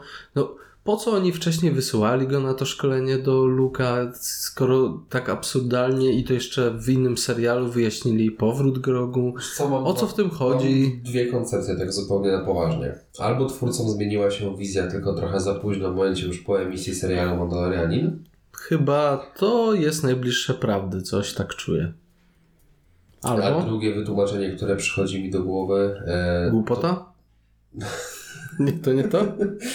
to byłoby po prostu najbardziej oczywiste. Nie, bardziej chodzi mi o to, że no, jak gdyby nie za bardzo widzę w ogóle możliwość poza osobnym serialem i spin-offem kontynuacji historii Grogu. Ja myślałem, że oni faktycznie e, zdecydowali się, że ta postać już wpłynęła na Mando, rozwinęła go i nie jest więcej potrzebna, ale że Grogu się sprzedaje w zabawkach, sprzedaje się w innych e, produkcjach, gdzieś tam e, nagle rozwinął się wielki brand wokół niego, to wróćmy go do serialu. Niestety mam jakieś takie podskórne przeczucie, że tu kwestie zwyczajnie finansowe zaważyły. No, pewnie, pewnie właśnie tak jest. Wiesz co, ja ogólnie jeszcze mam taki problem z całą tą ostatnią sceną, która tak bardzo trzymała nas w napięciu, jak gdyby to, że odcinek wcześniej... Cliffhanger, no nie to, mogę. że odcinek wcześniej montowali w kadłubie na Boo Fightera miejsce, w którym, no nie będzie Astromecha, ale myślę, że... Astromechy już wys- wyszły prawie z użytku, w to ogóle- my ci nie zamontujemy. Okej, dobra, no na sekundę wracamy do tego piątego, bo to faktycznie To jednak ten duży minus. Tak. Co to jest za wytłumaczenie? No bo Ty ona, jesteś super pilotem, to nie potrzebujesz astromecha. Pilot taki jak ty nie potrzebuje astromecha. kobieta, która przeżyła romanse z drzewami, wpada na wyjątkowo błyskotliwe Jak pomysły. gdyby, po pierwsze, niemontowanie tego, zostawienie tego w formie surowej mogłoby implikować ewentualne faktycznie wątpliwości w widzu, że Grogu nie wróci. Przecież zamontowanie tej kopuły od razu jest tak jasnym strzałem, tu będzie latał Grogu, Przecież mogli zrobić zwyczajnie scenę po, w ostatnim odcinku, jak, jak y, to Tak, teraz astromech nie jest mi potrzebny, pokazują, Tak. że montuje kopułę. A jeszcze gdyby wprowadzili wątek, że ten astromech na przykład stwarzał jakieś problemy, bo dostał jakiś wadliwy model. No i Ale super by było. od tego, powód, dla którego nie montujemy astromecha na Bufighterze. Po pierwsze, nadeszły czasy Imperium, astromechy odeszły, Tak, są mniejsze, droższe, cokolwiek. No ale zawsze byłoby to lepsze. No nie wiem, no mogliby cokolwiek wymyślić, no bo mówienie, gdzie my oglądaliśmy te filmy, gdzie najlepsi piloci galaktyki używają astromechów, ale Mando nie musi. Anakin Skywalker latał z astromechem. Luke czy z tym przypadkiem też? Luke latał, z- że, pomijam fakt, że z tym samym, nie? Tak. Ale... A nie, wróć, poczekaj. y, Przecież to był Obiego. Mhm.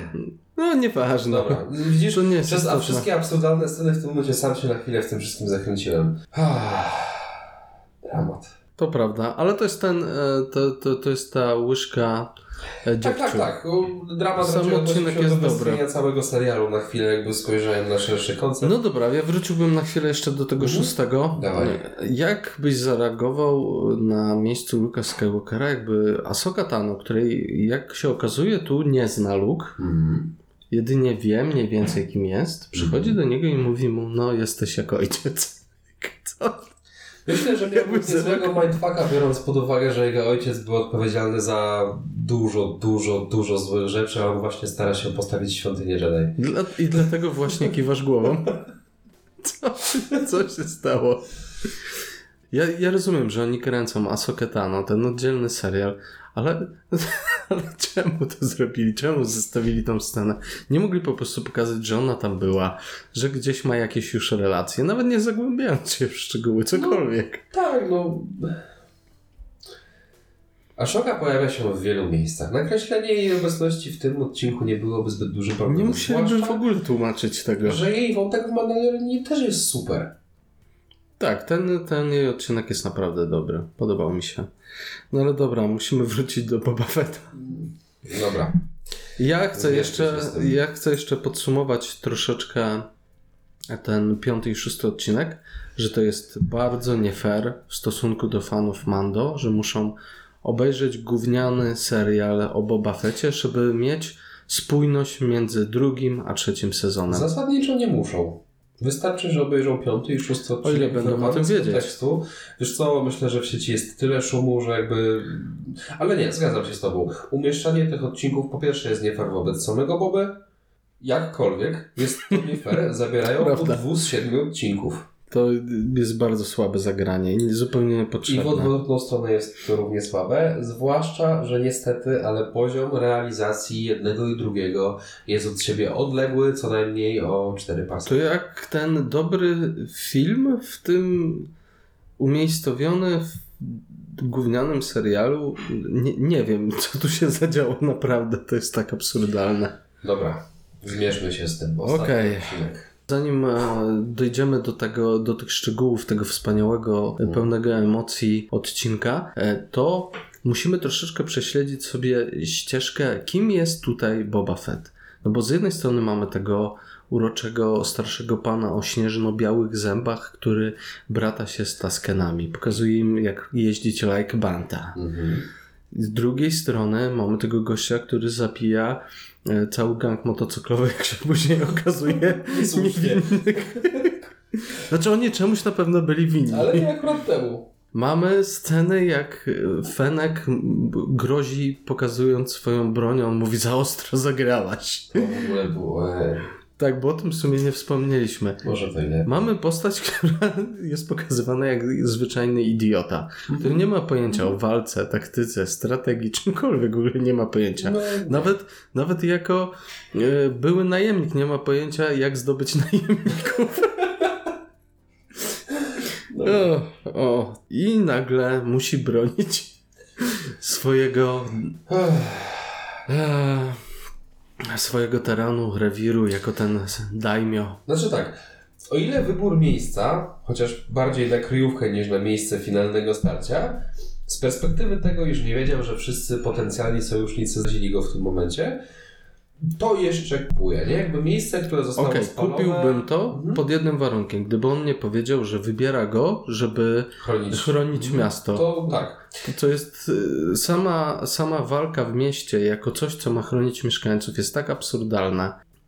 To jest największy sposób, żeby narazić. Przecież czemu oni nie, w ogóle biorąc pod uwagę, co oni zrobili w tym serialu, czemu nie przenieśli tego do pałacu? Większość rzeczy, które tu była pokazana, mogliby zrobić w pałacu i dookoła. Znaczy, akurat pałacu ja bym nie wybierał jako miejsce finalnego starcia, bo jakby serial pokazał, że wejść tam jest dość łatwo. No okej, się ale co do zasady, masz twierdzę, masz zamek. No, Gdzie się bronisz? No, w bezpiecznym miejscu. A przede wszystkim nie wysyłasz wszystkich swoich nielicznych jednostek, nie rozpraszasz ich i nie każesz obserwować różnych o, stref. właśnie. I to jeszcze z bardzo, bardzo słabym doborem tych miejsc. Czyżbyś nawiązywał do pewnego Łukiego, który Nie nienawidzi tylko. Nie tylko. Nie, nie, Nie tylko. tylko.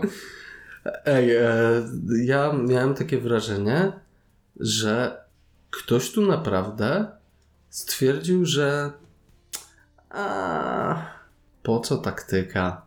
Pokażmy postaci, jakieś miejsca, żebyśmy jakieś sceny. sceny tak zrobili. No, no dobrze, mamy sytuację, w której grupa e, grupa Boby rozrosła się Nieznacznie. nieznacznie i on ją rozprasza, Mhm. bo oni co mają zrobić? Stoją. Mają przygotować się na ewentualne nadejście pajków, zaalarmować ich tak, żeby nie zostali zaskoczeni. Scenę później, jak Boba wytłumaczył, nie, to właściwie nie Boba wytłumaczył, to Fenek tłumaczyła, że jesteśmy nie do zaskoczenia. tu nawet Boba zauważa absurdalność tego wywodu. No ale dobrze, już ustawia sobie te czujki. Mhm. Pokazują nam Mos Espa jako gigantyczną metropolię, naprawdę dużą metropolię. I stoi jeden czy dwóch na jakiejś ulicy i oni mają wszystko zauważyć. A co jeżeli przejdą ci przeciwnicy dwie ulice dalej? No, zresztą chyba tak się musiało stać, bo finalnie, mimo tego, że zdradziły ich te wszystkie mniejsze grupki, to pajkowie byli już na miejscu. Co znaczy, że gdzieś po cichu musieli przybyć. I czarne łuki wśród Trandoshian, Tak. który stoi i obserwuje, jak oni robią swoje codzienne sprawy. I I- wcale nikogo nie, nie zaalarmowało to, Nie. że niemalże dwie najbardziej znienawidzone względem siebie rasy stoją na jednej ulicy. Fenek, kogo wyślemy do Trandoshian? Kto będzie najlepszą czujką? Wyślijmy Łukiego. Co? No i jeszcze ci jeźdźcy wes- na Wespach, gang z Night City, który, e, nie wiem, patroluje miejsca, które są patrolowane i kiwa głową, żeby potwierdzić, że wszystko jest ok? Co? Double check. Zapomnieli o tych interkomach? Czy... Mhm. Zapomnieli w ogóle o różnego rodzaju sprzęcie szpiegowskim, sądach. Uniwersum Gwiezdnych Wojen daje wiele możliwości do obserwowania jakiejś strefy w sposób naprawdę niezauważony. I jeszcze oparcie całego planu na to, że przybędą posiłki z Frita. w ogóle Gdyby Tutaj- nie to jesteśmy zgubieni. Nie ma żadnego innego sposobu, żeby po... po... A, jakie było zapewnienie e, Mando o tym, że przybędą? Przekonam ich. Mhm. No nie, Jak wrócił, powiedział, że będą. A Boba powiedział, że jak nie, to mamy trochę przerąbane. to jest kolejne ogłupienie niestety dobrego bohatera, bo w tym momencie ogłupiał nam Mando, który, Troszeczkę. który czemu, czemu jedzie do nich? Bo co, bo pomógł im zabić smoka pustyni? Znaczy wiesz, że tam się nawiązały jakieś relacje, było mało czasu, to jest obręb tej samej planety. Jakby tu jestem w stanie zrozumieć, że faktycznie Cobb przyszedł mu do głowy, nie? Jakaś Kop, tak, ale to- ja myślałem, że on, on jego po prostu zwerbuje. Też myślałem, nie że tych zerwuje tylko Koba. Zresztą, skoro już zdecydowaliśmy na wprowadzenie mm, samego Canabaina, jest tylu fajnych łowców nagród, które będą nagle mogli wyciągnąć niczym z Asara z rękawa. To byłby dodatkowy fanserwis, Mhm. który Poprawiłby finalną ocenę tego odcinka. to prawda. Choć o to trudno. No ale dobrze. Bezsens niemalże jednej z pierwszych scen z Kadem, kiedy on przychodzi pod tą Taka fajna postać. antenę. Tak wykorzystali. Po pierwsze, dlaczego oni po prostu ich tam nie zaatakowali? Po cholerę w ogóle jakiekolwiek wstawki z próbą negocjacji. Gdzie mamy powiedziane, że on nie jest honorowym łowcą Nie. nagród. I jeszcze ta bezsensowna rozmowa. Fenek, która mówi nie rób tego, będziemy walczyć na twoich zasadach, ale co? Dlaczego przedstawiciele Pajków i Cat Bane nie zaczęli wiem. do nich strzelać po prostu? Dlaczego te skorpo droidy, e, przepraszam, skorpenet droidy nie wjechały tam od razu? To była najsilniejsza broń pajków, którą mogli zaprezentować. Dlaczego po prostu nie wjechali? W tym momencie, kiedy kat, no powinno wyglądać tak. Poddajecie się? Nie. Szturmowca. Szturmowce. I, i koniec. Nie ma, nie ma tematu. Znaczy, tam to, było to, to, to tak naprawdę jeszcze w ogóle była jakaś ewolucja droideków, droideki szturmowe, jakieś takie droideki... Tak, tak, no ja sprawdziłem. Skorpenet droidy to się finalnie nazywa. Ja nie kojarzę, żeby to wcześniej gdzieś występowało. Z tego, co, co czytałem, to gdzieś pojawia się w koncept artach, na podstawie których tworzono droideki, więc ktoś to wyciągnął. No fajne Nie, mrugnięcie bardzo okiem. ładne. Ogólnie, jeżeli chodzi o prezentację tych droidów, one mi się podobały. Pff, Okej, mam pewne zastrzeżenia, ale nie, nie czepiałbym się tego aż tak Są większe mocno. problemy. Tak, dużo większe. E, Na przykład to, że one nie trafiają. Mhm. Czystym przypadkiem mamy sceny, gdzie Pajkowie duża, kupa, gdzie duża kupa ludzi biegnie środkiem ulicy. Nie wiedzieć czemu akurat środkiem, ale wybrali środek. Biegną, bo przez jakieś kilkadziesiąt metrów przynajmniej droidek stoi, ma Mhm. ich na celowniku i trafia we wszystko inne dookoła.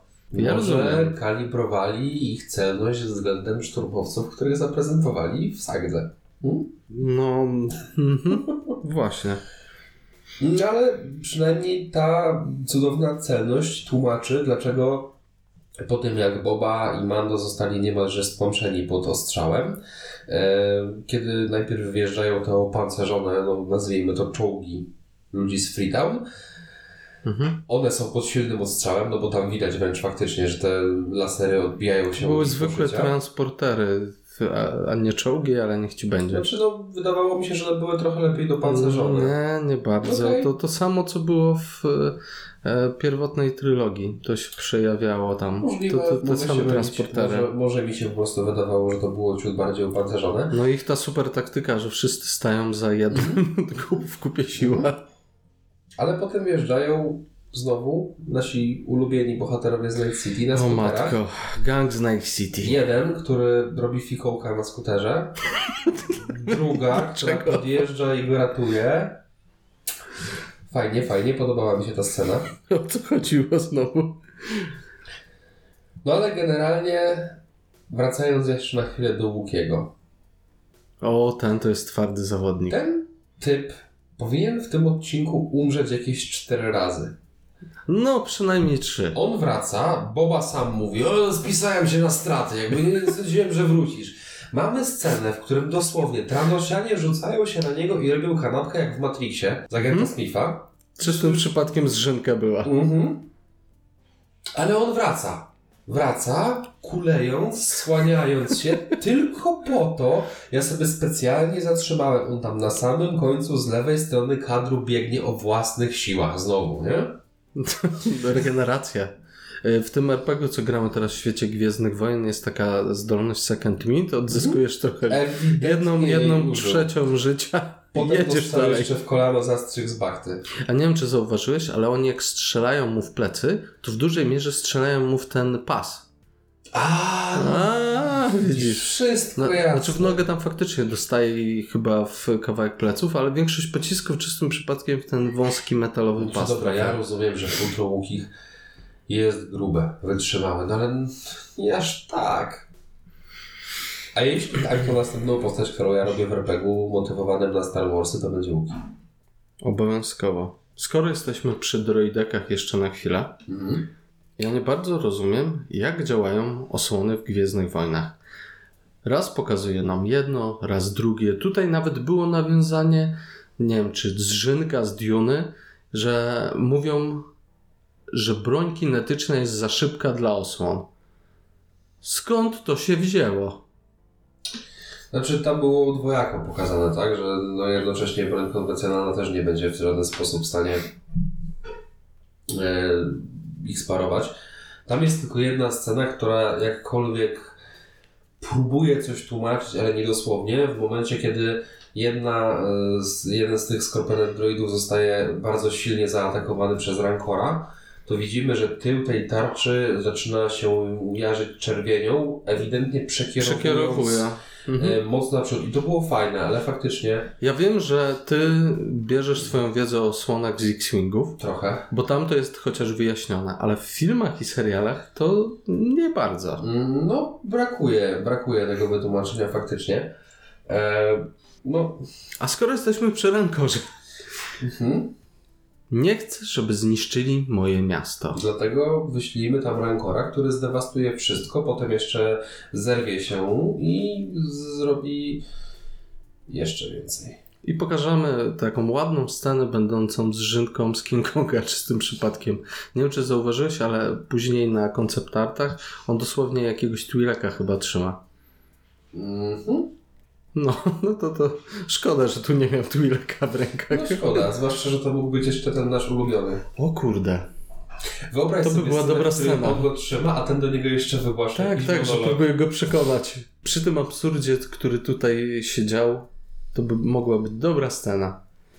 No dobra. Wiesz, co jeszcze mi się bardzo mocno rzuciło w oczy w tym odcinku? No na Scena pewno tą- walka z Bane'em. Dojdziemy do tego. Okej, jeszcze coś wcześniej. Bardziej chodzi mi tak, po pierwsze o scenę z mechaniczką. Tu się dzieje w ogóle wybuchy, strzały. Co się dzieje? Nie słyszę cię! A możemy głośniej. uznać, że tej postaci w ogóle nie było? Możemy. Ona jest odklejona od poręczy dość mocno. Ona, czy ona miała być comic reliefem Chyba jakimś? Ewidentnie. I ten i jej wątek, gdzie ona dwa razy powtarza, czy tam ze trzy, że miała stosunki seksualne z drzewami. No to Dlaczego? cringe, cringe'em, cringe na cringe'u pogania. I jeszcze ona drze się, mówi w taki sposób irytujący. Ona ani nie jest zabawna, Mhm. ani nie ma fajnych wątków. Nie, No wiem, p- nie wiem po co tam jest. Naprawdę, ona jest znajomą jakiegoś szychy z Disneya. O co chodzi? Dobra, zanim przejdziemy do ostatniej sceny y, pojedynku, Tego epickiego? ja mam jeszcze dwie uwagi. Po pierwsze, Mhm. Jest scena, w którym Łuki znów się słania i potrzebuje wsparcia dwóch osób z Night City. Mhm. Czy, czy ten ziomek przed oddaniem strzału z blastera no, oglądał się filmu Wanted i chciał podkręcić ten strzał? Ewidentnie. Czy on liczy, że z, z braku innych gwiazd na polskiej scenie załapie się do kolejnego castingu do tańca z gwiazdami? Piękny piruet. Nie wiem, ale to było po prostu nawet przy tej dawce absurdu wyróżniające się. Mógł sobie wyciągnąć dłoń przed siebie, którą miał wolną Aha. po prostu strzelić. Ale co zrobił? Piękny slow-mo Mhm. piruet. Dobra, jeszcze tylko jedna dygresja. E, Kojarzysz tą scenę, w której jedna z postaci mówi, że zresztą dalej gang Night City wejdzie na dach i odwróci ostrzał droideki. O matko. Dostaje sztucer, wychodzi na dach i ta druga nowa koleżanka z Freetown mówi jej to ja odwrócę uwagę reszty. Po czym Stoją metr od niej. O matko. Ja, ja, brakowało tylko jeszcze, żeby tam jakiś romans rozgorzał, taki homoseksualny Mhm. między nimi. E, e, jeszcze te wcześniejsze przepychanki, nie wiem czy zwróciłeś uwagę. A co wy wieśniacy tu robicie? Było coś takiego. Pomagamy wam, zostawcie ludziom z to, miasta. Zostawcie to na pajków. O matko. No i pojedynek z Cadem Bane'em. Ogólnie zaczynał się obiecująco. No Cat Bane wchodzi, pokazuje nam, że rankor mu nie straszny. Tak. I to było fajne. To było zrzuca, super. zrzuca Boba z grzbietu rankora. Bardzo Dostaję strzał, jestem od ciebie dalej szybszy, mimo że jestem stary. pokazuje przewagę nad Bobem Fettem. No i w momencie, kiedy dominując nad naszym wspaniałym W ogóle daimyo- poczekaj, swoją drogą, bo mi się przypomniało, Dawaj. nie mogę o tym nie wspomnieć. Jak oni tam walczą, jest taki standoff y, Mando z y, Bobą, Mhm. to oni, mimo że mają zakryte tylko kawałki części ciała, no Mando ma Dostają więcej. bezkar ogólnie. Zawsze, zawsze dostają bezkar. No to taki jest plot coś, co armor. się rzuca w oczy od bardzo dawna. Bo tutaj Cat Bane celowo to robi, żeby Tak. pokazać przewagę. I tu wiemy, dlaczego To on jest- celuje mu w, nie- w osłonięte miejsca. Czemu nie robił tego inni? Nie ma. Nie chcą pokazać przewagi, ale pokazują, nie wiem, Cad Bane ewidentnie pokazuje, że wie jak walczyć z Bobą odzianym w Beskar. mhm. Cad Bane pokazuje, że jest szybszy, mądrzejszy i nie ma białych zębów. Tylko po to, żeby na sam koniec zejść mu z tej pieprzonej ręki, na której stał, dać się Mhm. zaskoczyć kijem, na którym Boba leży zanim go dobędzie. W ogóle ten kij y, tam morfuje się podczas wielu scen, y, jakby na chwilę znikał i jakby grawitacja i fizyka na niego nie działała. Tak jakby tam był, ale trochę jakby go nie było. Po czym daje się powalić i najprawdopodobniej, chociaż może nas jeszcze zaskoczą, zabić. Biorąc pod uwagę, co tu się dzieje i jak y, twórcy lubią tą postać, to coś czuję jednak, że on nie zginął. Trochę smutek, dlatego że ja do końca nie miałem pewności, czy Cat Bane chciał go faktycznie zabić. Chyba On bardziej upokorzyć. Powiedział mu, że to będzie ostatnia lekcja, jakby sugerował, że przy następnym spotkaniu faktycznie może to być to ostatnie, ale dialog ewidentnie sugerował, że to nie jest pierwszy raz, kiedy on mu spuszczał łomot. Mhm. I ja, wydawało mi się, że on mu przystawi ten blaster i odejdzie. I zostawi go po prostu. Mamy jakby te, tak powiedziane, trochę wyrwane z kontekstu, że oni mieli ze sobą jakąś większą przyszłość. Ja później się wczytałem, jak to wyglądało. No, No on i o- nawet latał kiedyś w grupie. On nawet szkolił młodego Boba. Mhm. Byłem trochę tym zaskoczony, bo tutaj dopiero ta scena pokazuje, że są jakieś zaszłości między nimi. A czemu wcześniej tego nie pokazali? Szkoda, bo to ma spory potencjał. Szczerze, kurde, bardzo bym chciał nawet jakiś krótki mini serial o Kadzie Bane. Marzenie pewnie nie doczeka się spełnienia, bo jest dużo ciekawszych tematów, ale troszeczkę tutaj zmarnowany. Rozumiem potencjał. cię, bo naprawdę fajnie ta postać wygląda. Mhm. Nie spodziewałem się, że tak e, udziwniona postać z kreskówki może być w filmie live action e, w ten sposób dobrze zrobiona. Ja się tylko bardzo cieszę, że mimo wszystko nie pokazali statku Kada Bane'a, bo on latał bardzo pokracznym tworem. To wyglądało trochę jak spodek UFO. Zostaje nam już tylko absurdalna scena po napisach ostatniego finałowego odcinka Boby Fetta. Mhm. gdzie widzimy Koba w zbiorniku z baktą. No niemożliwe, że przeżył. A jednak. Znaczy, mi ogólnie wydawało się, że on tam dostał bardziej w ramię. On ale- ewidentnie dostał w ramię, aż sobie wróciłem do tego odcinka. Nawet jest powiedziane, że podbiegają do niego i mówią medyka. Mhm. A potem jak przyjeżdżają posiłki z Freetown, to oni mówią tak jakby on zginął. Jakby to miał być później O. wielki reveal. I wszystko jeszcze jako tako, tylko po pierwsze, scena w napisach albo powinna być jakimś ciekawym wprowadzeniem do kolejnej serii, kolejnego sezonu, Mhm. albo jakimś fajnym spunktowaniem puenty tego, co się wydarzyło. Ona tutaj jest od czapy, nic nie wnosi. A jeszcze ten cringe'owy medyk z tym Z tym skalpelem uśmiecha się w ten sposób, jak gdyby miał wobec niego nie do końca uczciwe zamiary. Przerobi go na jakiegoś cyborga, nie wiem o co chodzi. No dobrze, bardzo nie chcę, bo domyślam się, co za chwilę mogę usłyszeć, ale muszę cię zapytać. Ale nie, nie, nie, poczekaj, Nie, poczekaj.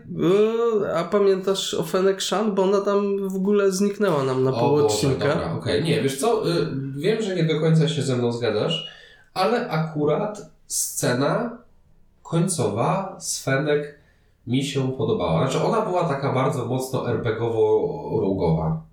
Tak, no, okej, to, Trochę się nie kleiła. to znowu te 14-latki, co robią sesję RPG o Boba Fecie i Możliwe. ziomkach. Eee, Nie, jak dla mnie ta scena była fajna. Ona pokazała po raz pierwszy, że y, potrafi być jednoosobową armią, że potrafi wejść ciągu minuty zrobić pogrom i wyjść. a pamiętasz, że ona po drodze biegnąc uratowała naszych jeźdźców z Night City? Tak, tak, bo tam nawet padło takie piękne stwierdzenie, że ona bardzo lubi dobre maniery. O właśnie, o co w tym chodziło? Czy To coś mi umknęło? nawiązanie do Kingsmanów. Innego wytłumaczenia nie widzę, nie pytaj mniej więcej o tą scenę. Zastanawiałem się, czy, czy ja zapomniałem coś z poprzednich odcinków, czy oni coś wycięli? Nie, no ona tylko mogła powiedzieć w sposób bardziej dosadny Manners maketh men. No dobra. Teraz możemy już chyba przejść do podsumowania z czystym sumieniem. Mm. Chcesz mnie zapytać o ocenę? Nie chcę, ale i tak to zrobię. Mm. jest twoja ocena, Tomku. To ja cię tak przewrotnie zapytam, czy mam oceniać jako całość, czy z wyłączeniem tych odcinków? Ja Z będę Mando. oceniał na pewno osobne odcinki z Mando. Nie jestem w stanie dać temu spójnej oceny, bo ona by za bardzo uśredniła finalny wydźwięk. To jest zbyt duża skala. No dobrze, to jeżeli miałbym e, wziąć pod uwagę cały serial, Mhm. to będzie jakieś trzy. Mhm. Jeżeli będą to odcinki tylko dotyczące Boba Fetta z wyłączeniem tych dwóch e, Mhm. z Mando, no to dwójeczka na granicy z jedynką. Mhm. No naprawdę, 2 na 10 rzadko kiedy cokolwiek ode mnie dostaje, a ten Trochę serial się bałem, dostał. że dasz jedynkę. Było tam kilka rzeczy, które delikatnie podeszły. To mimo wszystko, wiesz, za tę scenografię, za te kostiumy, za to, że to No. są te Gwiezdne Wojny, które kocham, a które mi właśnie e, wgniatają w błoto. Ale mimo wszystko to punkt więcej za, za klimat, Mhm. nie, niekiedy klimat może, za te kostiumy, za nawet te pokraczne przedstawienie potworów wyglądających jak efekty praktyczne. Choćby za to. Rozumiem. E, Same odcinki z Mando, mimo że szósty mi się nie podobał, a piąty bardzo, to gdzieś jest dobre takie solidne 6, 7 na 10. Okej, rozumiem. Trochę niżej. 7, no No. 7. Dobrze, si- siódemka. Jednak piąty jest tak dobry, że Piąty jest genialny. sam, sam piąty to jakby to rozbudowali, to by mógł być dobry film o Mando. Jeżeli chodzi o mnie, mm, odcinki 1, 2, 3, 4, 7, 3 na 10. Minimalnie wyżej niż ty, z podobnych pobudek. Po prostu trochę więcej mi się podobało, ale o tym szerzej rozmawialiśmy już wcześniej. Jeżeli chodzi o odcinek 5 i 6, ja ogólnie szósty oceniam lepiej niż te piąte. Dla mnie jest istnym arcydziełem. Dla mnie to jest 8 na 10. Ja, ja chciałbym w tej postaci utrzymany trzeci sezon. Ja też. Jak widać, niepotrzebny jest Grogu. Mogli go zostawić już w spokoju z tym Luke'em Skywalkerem, żeby tam ten Ben Solo mógł go zabić w przyszłości. Mam nadzieję, że wątek nie będzie zepsuty, że to, że Grogu wraca, nie przyczyni się do niższego ocenienia. Trochę jestem ciekaw, w którą stronę to pójdzie, bo jakby pierwsze dwa sezony kręciły się wokół tego, że Mando chciał zapewnić Grogu coś lepszego. No i zapewnił, super. I wracamy znowu do punktu wyjścia? Tak. Nie wiem, co z tym zrobią. Trochę się obawiam po tym, co stało się z księgą Boba Fetta. pewno za Naprawdę się czas Do obawiam. tego wrócimy, jak już ten trzeci sezon faktycznie zostanie wyemitowany. Mam nadzieję, że moje obawy okażą się być e, wydumane. A póki co, dziękujemy Wam bardzo za wysłuchanie tego troszkę dłuższego odcinka. Mam nadzieję, że wytrzymaliście nasz e, wylew emocji związanych z e, tym serialem. A teraz podążajcie na Morze Dune, znajdźcie inne banty Zróbcie małe banty. i do usłyszenia w kolejnym odcinku. Mówili dla Was Mart. I Tomek. Trzymajcie się, cześć.